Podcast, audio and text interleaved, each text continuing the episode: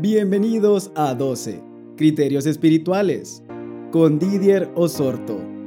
12 es un espacio en donde escucharás conceptos, conocimientos y opiniones con el fin de lograr la transformación de tu vida por medio de la renovación de tu mente para alcanzar la buena, agradable y perfecta voluntad de Dios.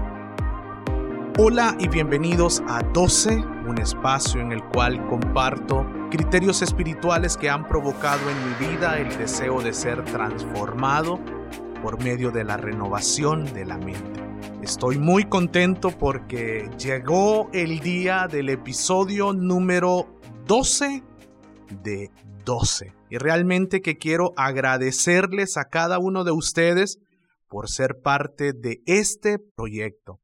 Realmente que estoy muy contento, agradecido con Dios por las respuestas que he recibido y también por la oportunidad que Dios me da de poder compartir criterios espirituales y poder compartir experiencias que han servido para, para algunos de ustedes. Recuerden que me pueden escribir a 12hn.gmail.com. El episodio pasado comencé una serie llamada Pecado, Culpa y Gracia. Y compartí la definición y tipos de pecado. Eh, también compartí seis verdades que el enemigo no quiere que nosotros sepamos acerca de esta mentira del pecado. Así que si no has escuchado el inicio de esta serie, yo te invito para que puedas ser parte y espero que puedas ser bendecido. Este día Estoy muy, pero muy contento. Es la primera vez que tengo un invitado en criterios espirituales. Y la verdad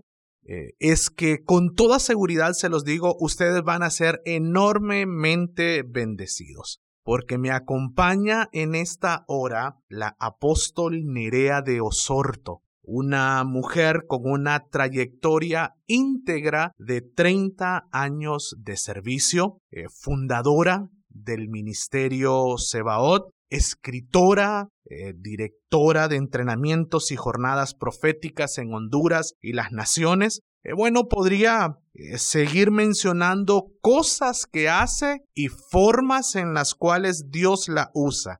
Pero lo más importante es que hoy me acompaña mi amada madre. Así que gracias mamá por estar en 12. Dios bendiga la vida de cada uno de ustedes y, y bueno, pues agradecida con el Señor por la bendición que Dios me da de poder estar con, con mi hijo primogénito en esa visión que Dios le ha entregado acerca de 12. Y sé que es una palabra que, que está trayendo mucha renovación Em, y que es una palabra muy dirigida a una nueva generación y que brega con tantos problemas y tantas situaciones eh, que pareciera como que eh, lamentablemente muchos se acostumbran a vivir así, creyendo que lo merecen. Y hoy pensaba y digo, la culpa precisamente de lo cual hablaremos hoy es una de las mentiras más grandes de Satanás que te impiden disfrutar la vida abundante que nosotros tenemos en Cristo Jesús. Así es que gracias, Didier, por esta invitación que me has hecho. Bueno, eh, realmente que la honra es eh, para mí eh, y yo sé que todos ustedes que están allí escuchando van a ser enorme bendecidos. Quédense hasta el final. El episodio pasado hablé acerca de una de las consecuencias del pecado y esta es la culpa. Así que el día de hoy quiero, juntamente con la apóstol Nerea de Osorto, abordar el tema y ahora, ¿qué hago con esta culpa? ¿Comenzamos? Realmente que yo le decía a él, es uno de los temas que me gusta muchísimo compartir porque eh, yo sé verdaderamente lo que se siente con la culpa. La culpa podemos definirla como un sentimiento que viene a ser una experiencia que nos hace sentir mal por algo que deberíamos, deberíamos haber dicho o haber hecho y, y que lo hicimos. O es como una voz interna de nuestra conciencia que nos autocondena intensamente durante todo el tiempo, día y noche, día y noche. Y esta palabra no solamente es para los que no conocen a Cristo, tristemente este es uno de los problemas eh, que más se encuentran en la gente que está en el Señor. Y e, es como, como un callejón sin salida. ¿Cómo yo salgo de la culpa? Y yo les decía, para mí, ese es uno de los mensajes que disfruto tanto, porque cuando una palabra ha sido rema para ti, que ha sido vida para ti, algo que tú lo viviste y que tú lo experimentaste, entonces tú, tú sabes que, que tú tienes herramientas no solamente con lo que la palabra de Dios dice, sino con tu mismo testimonio y esa palabra produce fe, es efectiva. Así es que yo quiero hoy, mientras comparto, y tal vez Dios me permite un poco compartir parte de mi testimonio, es decirles que realmente creo que no hay cosa más terrible que la culpa. Yo dije antes, es un sentimiento, es una experiencia que nos hace sentir mal. Ahora bien, veamos qué dice. Dice que es algo eh, que tiene que estar relacionado con la conciencia.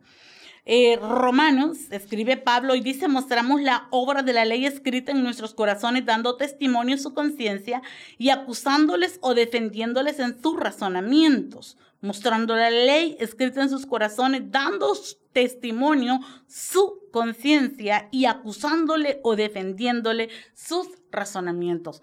Dios al hombre le ha dado por eso dice la escritura que somos un ser tripartito, espíritu, alma y cuerpo.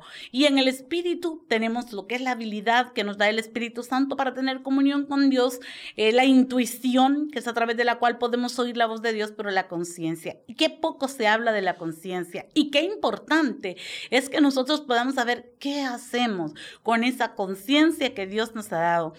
Eh, quisiera ilustrar un poquito este mensaje. Algunos eh, tal vez nunca escucharon este famoso eh, cuento que ilustraba nuestros libros de lectura de aquellos años. Y era Pilo el enano. Dice que había un niño que era terrible y entonces, y de pronto un día, un enano entró en su, en su pantalón y este le decía cuando algo estaba malo y cuando algo estaba bueno de tal manera que era como una fuerza que a él lo corregía. Ahora yo puedo entender que sencillamente era una ilustración de la conciencia, porque Pablo dice que la conciencia es esa, esa fuerza en nuestro interior que nos defiende o nos acusa según su razonamiento. Ahora bien, pero también dice que aunque nosotros no fuimos creados bajo la ley, pero tenemos la ley escrita en nuestros corazones. O sea, la palabra increíblemente, aún los que no están en Cristo saben cuando algo no está bien, cuando algo no debieron hacerlo, cuando algo es pecado. ¿Por qué? Porque ya Dios escribió en nuestro interior, nos ha dado esa, esa capacidad de poder saber. Hay gente que dice, pero ¿cómo yo puedo saber si esto es bueno o esto es malo? Pues despierta tu conciencia. En tu conciencia está escrito lo que le agrada a Dios y lo que le desagrada. Pero lo más importante es, y me gusta tanto, ese ha sido uno de los pasajes que yo trillé, por decir así, por años, de años, de años, de años, y viendo que dice que mi conciencia me acusa o me, o me defiende. Tú también tienes una conciencia. Ahora yo te pregunto a ti, contéstate a ti mismo. ¿Tu conciencia te está defendiendo o te está acusando? Y dice que en sus razonamientos, ahora bien, un día leía una, una Biblia y dice que a un indio le preguntaron qué es conciencia para ti. Y él dijo, es un aguijón puesto en el corazón. Y cada vez que yo hago algo malo, ese aguijón aprieta mi corazón. Pero en la medida en que me hago el sordo y no obedezco o me acostumbro a ese aguijón, a ese golpe que me dé el aguijón, finalmente forma un callo. Y es lo que la Biblia le llama una conciencia cauterizada. Es aquel tipo de gente que sabe que está malo, pero ya no siente ese sentimiento de culpa ni vergüenza. Así es que qué importante es que nosotros podamos entender esto y que podamos hoy, yo quiero declarar hoy que toda conciencia despierta a la voz de Dios, que toda conciencia hoy es avivada y que puedes hoy en tu conciencia tener la libertad a la que Cristo te ha llamado. Y si en tu conciencia la voz de Dios te acusa en algo a lo cual va contrario a la palabra de Dios. La acusación de la cual está hablando Pablo no es la acusación que el diablo hace para traer condenación, sino que es al contrario, para mostrarte un camino a través de la gracia que hay una salida maravillosa. Así es que, ¿dónde nace la culpa? Y qué importante es poder entender esto. ¿Sabes qué dice la palabra en Génesis 3.8? Hablando después de que Adán y Eva comieron del fruto prohibido y oyeron la voz de Jehová que se paseaba en el huerto al aire del día, y el hombre y su mujer se escondieron de la presencia de Jehová entre los árboles del huerto. Así es que esto nos muestra por qué se escondieron. Si ellos estaban acostumbrados a hablar todos los días con Dios, Dios en medio del viento, al atardecer, eh, Dios había estado hablando con Adán desde que inició la, la, creación, Dios le ordenó eh, su plan para el hombre, Dios le entregó el señorío sobre todo lo creado, pero una vez que pecan, una vez que pecan, ellos comienzan a sentir desnudez. ¿Por qué? Porque ellos no era que llevaban vestiduras como las que nosotros llevamos, sino que ellos estaban vestidos de la gloria de Dios. De tal manera que en ellos no podía haber una palabra que va ligada y que va de la mano de la culpa que se llama vergüenza.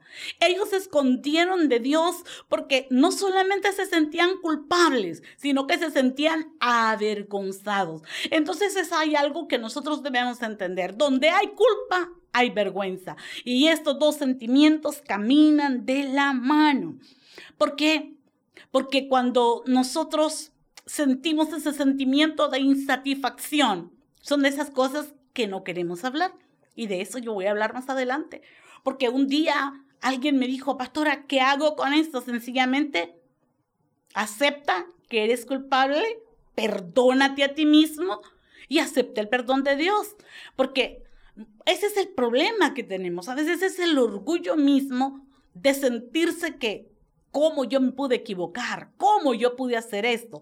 Entonces es necesario que nosotros entremos en un perdón a nosotros mismos, eh, que podamos aceptar lo que ya Dios hizo y que nos ha dado a través de su muerte en la cruz del Calvario. Dice primera de Pedro 2.24, quien llevó él mismo nuestros pecados en su cuerpo sobre el madero, para que nosotros, estando muertos a los pecados, vivamos a la justicia y por cuya herida fuisteis sanados. ¿Sabe? Hay algo de lo cual yo tuve que aprender en este caminar en Cristo. Que yo he estado compartiendo que lamentablemente a mí me, me, tocó nacer de nuevo en un tiempo donde, donde se mezclaba el mover del espíritu eh, con el legalismo y la religiosidad. Y donde hay legalismo, sobreabunda la culpa. La culpa, ¿qué es lo que trae? Condenación. Y vamos a ver adelante cuál es la diferencia entre condenación y, la obra que el Espíritu Santo hace, que es la de redarguir nuestro corazón. Entonces, es, es algo tan tremendo porque eh, eh, había un fluir de dones, el mover del Espíritu Santo era tan maravilloso, las profecías, las sanidades, los milagros y los prodigios. Pero había algo. Y es que era como, como una, una fuerza que nos habían enseñado a tener que ser santos, a tener que ser perfectos. Sí, la Biblia dice ser santos porque Dios es santo, sed perfectos como vuestro Padre que está en los cielos, que es perfecto. Pero se nos enseñaba que esa santidad y esa perfección tenía que ser como fruto de nuestra fuerza, de nuestras obras. Y por muchos años yo caminé aún predicando lo que yo había escuchado predicar, hasta que un día yo me encontré y yo digo, fui bautizada con la gracia de Dios. Y qué maravilloso es cuando la gracia de Dios te devuelve a tu vida algo de lo cual yo quiero dejarlo, para dejarlo por último, no lo voy a mencionar, pero algo que estamos necesitando cuando la culpa se hace presente. Porque nosotros sabemos, dice el Salmo 103, 10, que cuando está lejos el oriente del occidente, hizo alejar de nosotros Dios nuestras rebeliones. Y dice otro pasaje que Dios le dio la espalda todos nuestros pecados. Y, y, cuando yo leía esos pasajes, yo tenía que leerlos todos los días. Yo no sé cuántas veces eh, yo incluso los tuve que memorizar porque me lo tenía que decir a mí misma. Mi mente lo sabía, pero era como que no podía bajar de la mente al corazón. Y es seguro que de lo que hoy yo, es, yo esté compartiendo, muchos de ustedes incluso ya lo han predicado, ya lo saben. Pero yo quiero declarar hoy que esa palabra se convierte no solamente en un logo, sino en un rema, en una revelación que produce vida dentro de ti. Así es que nosotros, a pesar de que sabemos que Jesucristo pagó el precio por nuestros pecados, a pesar de que sabemos que Él ya no se acuerda de nuestras transgresiones, a pesar de que ya sabemos de que Él le dio la espalda a nuestros pecados, sin embargo, con todo lo que leemos, eh, sobre todo en el libro de Romanos, que nos habla tanto de la justificación y de la santificación, la expiación y todos estos principios de la salvación y aun cuando nosotros los recitamos estos versículos, pero sin embargo seguimos sintiendo la pesada carga de la culpa.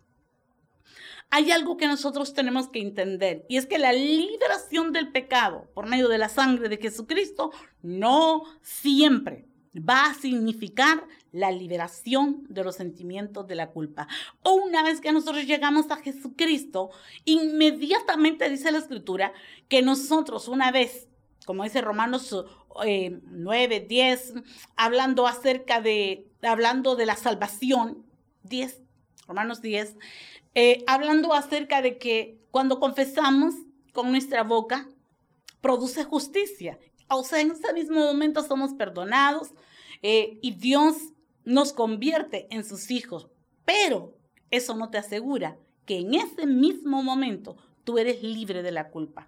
Porque hay muchos que ya fueron perdonados, que ya fueron lavados por la sangre de Cristo, están sirviendo dentro de la iglesia, pero son tan sensibles a la culpa.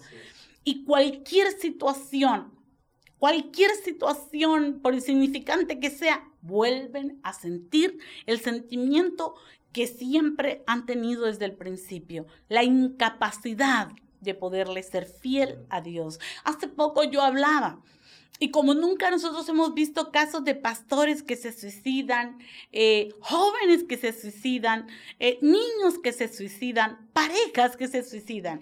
Y un día estoy frente a una persona y yo le dije, hoy vas a renunciar al pacto de la muerte porque Dios me dice que tú has estado anhelando morirte.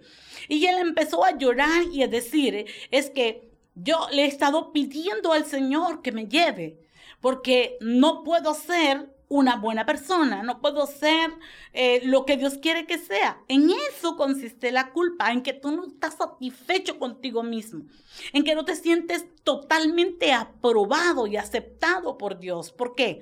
Porque hemos conocido un evangelio totalmente diferente al evangelio que Jesucristo nos dejó.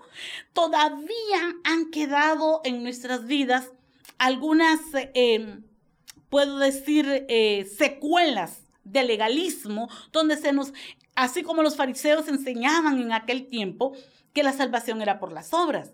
Pero Jesús dice, no, la salvación es por la gracia. Pero todavía ya en el interior de nuestro corazón es como que queremos hacer algo. Y estamos siempre intentando hacer algo. Y siempre estamos tratando de hacer más allá de nuestras fuerzas a fin de alcanzar lo que todo ser humano necesita, sentirse amado, aceptado y aprobado. Pero en la medida que profundizamos en las escrituras, nos damos cuenta que por mucho que hagamos, cuánta gente eh, por hablamos en Romanos 2, 14 y 15, precisamente hablando de la conciencia, cuánta gente trata como de, de, de, silenciar su conciencia a través de obras caritativas. Entonces, este tipo de gente se siente culpable por algo, pero va, invierte, va a los hospitales, muy bien hecho, porque la Biblia dice que la fe sin obras es muerte. Pero eso no nos asegura la salvación. Pero hay gente que eso le produce paz y dice, yo a mis hijos les enseño desde niños que tienen que hacer lo mismo. Está bien, hagámoslo, pero nada de eso nos asegura que eso es lo que nos va a traer salvación. Ahora bien, ¿por qué dije de que aunque hayamos sido perdonados por nuestros pecados, eso no quiere decir o no nos asegura que somos liberados de la culpa? Porque la Biblia nos habla de que hay un acusador que está delante de Dios y está delante de nosotros acusándonos de día y de noche. Y es el dedo de Satanás. Para eso está Satanás, para acusarte, para condenarte, para sentirte culpable, eh, para que sientas que no eres digno de acercarte a Dios, eh, eh, para que sientas que no eres digno de orar y de pedir o que no eres digno de recibir la bendición del Señor. En este momento recuerdo a alguien que un día le dijo un pastor a un evangelista y le dijo, eh, tú eres un, un, hombre que tienes problemas con Dios. ¿Por qué le digo? Porque imagínate, le dijo, tú has estado orando por un carro, porque él llegó con su carro nuevo que le había pedido al Señor. Y le dijo, y tú le dijo, mira, pidiéndole un carro. Y le dijo él, estamos iguales. Porque yo le pedí al Señor un carro para servirle y tú le pediste una bicicleta. Ambos, ambos son instrumentos que nos sirven para movilizarnos, pero tu fe te llegó hasta la bicicleta, mi fe me llegó hasta el carro. Este hombre avergonzado dio la, la, vuelta y se fue. ¿Por qué? Porque la verdad es que la razón por, lo, por la que ambos estaban pidiendo al Señor un medio de transporte era el mismo, pero todo va de acuerdo a cómo yo he llegado a concebir quién es Dios para mí. Ahora bien, quiero hablar un poco de, así ligeramente, porque este mensaje lo podríamos dividir en tres partes, creo yo, pero quiero hablar de un poquito de los síntomas de la culpa. En primer lugar, trae acusación. Apocalipsis, Apocalipsis 12:10 dice, entonces oí una gran voz en el cielo que decía, ahora ha venido la salvación, el poder y el reino de nuestro Dios y la autoridad de su Cristo, porque ha sido lanzado fuera el acusador de nuestros hermanos, el que los acusaba delante de nuestro Dios de día y de noche. Ahora, qué importante es esta palabra. Dice que nos acusaba, o sea, está hablando ya en el tiempo cuando Cristo venga, pero hoy está vigente esta obra de Satanás de día y de noche nos acusa delante de Dios. Y podríamos hablar tantos ejemplos. Un día está Job este, siendo acusado por Satanás delante de Dios. Vemos nosotros al profeta Josué, eh, perdón, al, al, sacerdote, al sumo sacerdote Josué en Zacarías capítulo 3. Dice que estaba delante de Dios. Mira qué tremendo es esto. Y voy a hablar un poquito más adelante porque yo quisiera como que como que pudieras realmente asimilar la profundidad de esta palabra.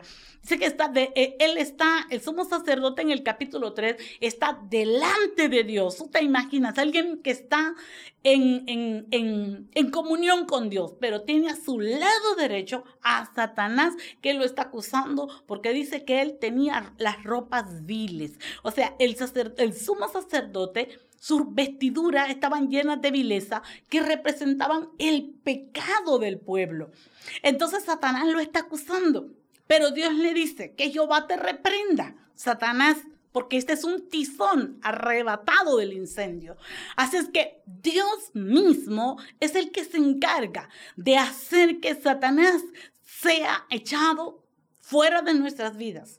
Y que al igual que Josué, fuimos tizones arrebatados del incendio. Yo no sé usted, pero yo sé de qué cantera Dios me arrancó, lo que Dios ha hecho, lo que Dios está haciendo y sigue haciendo. Así es que algo tan importante y es que cómo yo puedo entender o qué puedo yo hacer cuando el enemigo me está acusando. ¿Qué debo hacer? Porque usted debe entender Satanás es mentiroso. Tiene una parte verdadera y otra que es mentira. Siempre, siempre él parte de una verdad. Si usted ve todo lo que son las doctrinas falsas, parten de una verdad, pero terminan con un error. Entonces él comienza, por ejemplo, a decirte, eh, mira, estás levantando las manos. Eh, eh, que no te acuerdas de dónde vienes, acuérdate tú lo que hiciste. Él es, pero él es experto en hacernos recordar de dónde venimos y qué debemos hacer nosotros en ese momento. Porque hay gente que de repente está adorando y está metido con el Señor, pero de repente viene la acusación del enemigo y ¿qué es lo que pasa en ese momento? Netamente baja las manos y comienza la tristeza, la culpa en su, corazón y es cierto, no soy digno, yo no me he ganado todavía eh, el, poder ser eh, alguien que pueda adorar a Dios, mis manos están sucias, eh, yo no estoy limpio. Y, y empieza todos los pensamientos a traer a tu mente los recuerdos del pasado. Pero en este momento, entonces es cuando nosotros debemos acordarnos qué Dios dice acerca de nosotros. Pero también hay algo y es que a veces la culpa es producto de la falsa condenación por aquello que nos inculcaron. Voy a hablar un ejemplo. El legalismo. Por ejemplo, hay iglesias que prohíben que la mujer predique. Entonces, hay mujeres que aunque tengan el don y el llamado, y si un día los pusieron a predicar, al final usted lo va a ver de rodillas en el templo y están pidiendo perdón porque contradijeron a lo que dicen que es la voluntad de Dios. Pero hoy más que nunca nosotros vemos cuántas mujeres Dios ha levantado. La Biblia está llena de ejemplos de mujeres que fueron levantadas por Dios mismo y no solamente en el Nuevo Testamento, sino también en el Antiguo Testamento. También la culpa trae vergüenza. Y esto es algo bien importante. Yo le voy a invitar a usted que allá en casa usted pueda leer, comerse Romanos 6. ¿Por qué le digo esto? Porque para mi vida fue mi libro. Ese libro fue, fue para mí mi, mi medicina. Porque cuando eh, eh, Pablo dice, pero ¿qué fruto tenías de aquellas cosas de las cuales tú hacías, de las cuales ahora os avergonzáis? Porque el fruto del pecado es vergüenza. Pero dice, pero ahora que servís a Dios, vuestras obras son para santificación, para justificación. Pero cuando hay culpa, no se siente esa santificación, no se siente esa justificación, sino que se sigue sintiendo ese sentimiento de vergüenza. Hay gente que no le gusta hablar de su pasado. Hay gente que uno le dice, nos puede testificar de su pasado. Eh, mi pasado está entre Dios y yo. Y yo desde ese momento yo me doy cuenta, o sea, no es que vamos a glorificar al diablo por las cosas que hicimos, pero sí podemos testificar de dónde Dios nos sacó, porque cuando testificamos de dónde Dios nos sacó, no le damos gloria al enemigo, sino que le damos gloria a Dios y ayudamos a otros. A la vez nosotros le damos a otros la salida y decirle, mira, tú estás en lo mismo tú estás como yo estuve, pero mírame ahora dónde yo estoy. Entonces hay gente que usted ni le toque el pecado, ni le toque el pecado pasado, porque dice, eso está borrado. Y es cierto, la Biblia dice que no traigamos a memoria las cosas pasadas, pero está hablando precisamente de el no vivir en las cosas pasadas. Podemos nosotros recordar hablar de las cosas pasadas, pero para glorificar el nombre de Dios. Ahora bien, podríamos hablar mucho más acerca de esto. Madre, tenemos que hacer un alto en este mismo momento. No podemos pasar a lo que viene, sino que vamos a detenernos. Quiero anunciar entonces la parte 2 de este tema y ahora, ¿qué hago con la culpa? realmente que estamos recibiendo palabra de Dios. No solo conocimiento, estamos recibiendo también experiencia. Estamos recibiendo de parte de Dios en boca del apóstol Nerea de Osorto eh, esas píldoras que vienen a transformar lo más profundo de nuestro espíritu.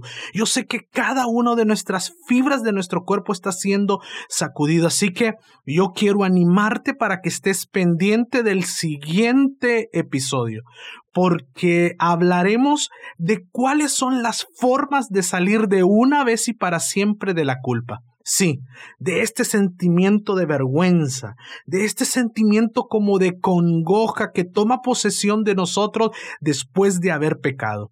Pero ¿sabes qué? Después del siguiente episodio sé que tendremos testimonio, porque encontraremos las formas bíblicas de cómo decirle adiós para siempre a la culpa. Así que tienes que estar muy pendiente y ser parte de esta segunda eh, parte de este tema. Recuerda que estamos en una serie Pecado, culpa y gracia. Puedes escribirme a 12hn.gmail.com. Y recuerda que 12 es elección, pasión, transformación una nueva generación de discípulos. Nos encontramos en un siguiente podcast. Un abrazo grande y que Dios te bendiga.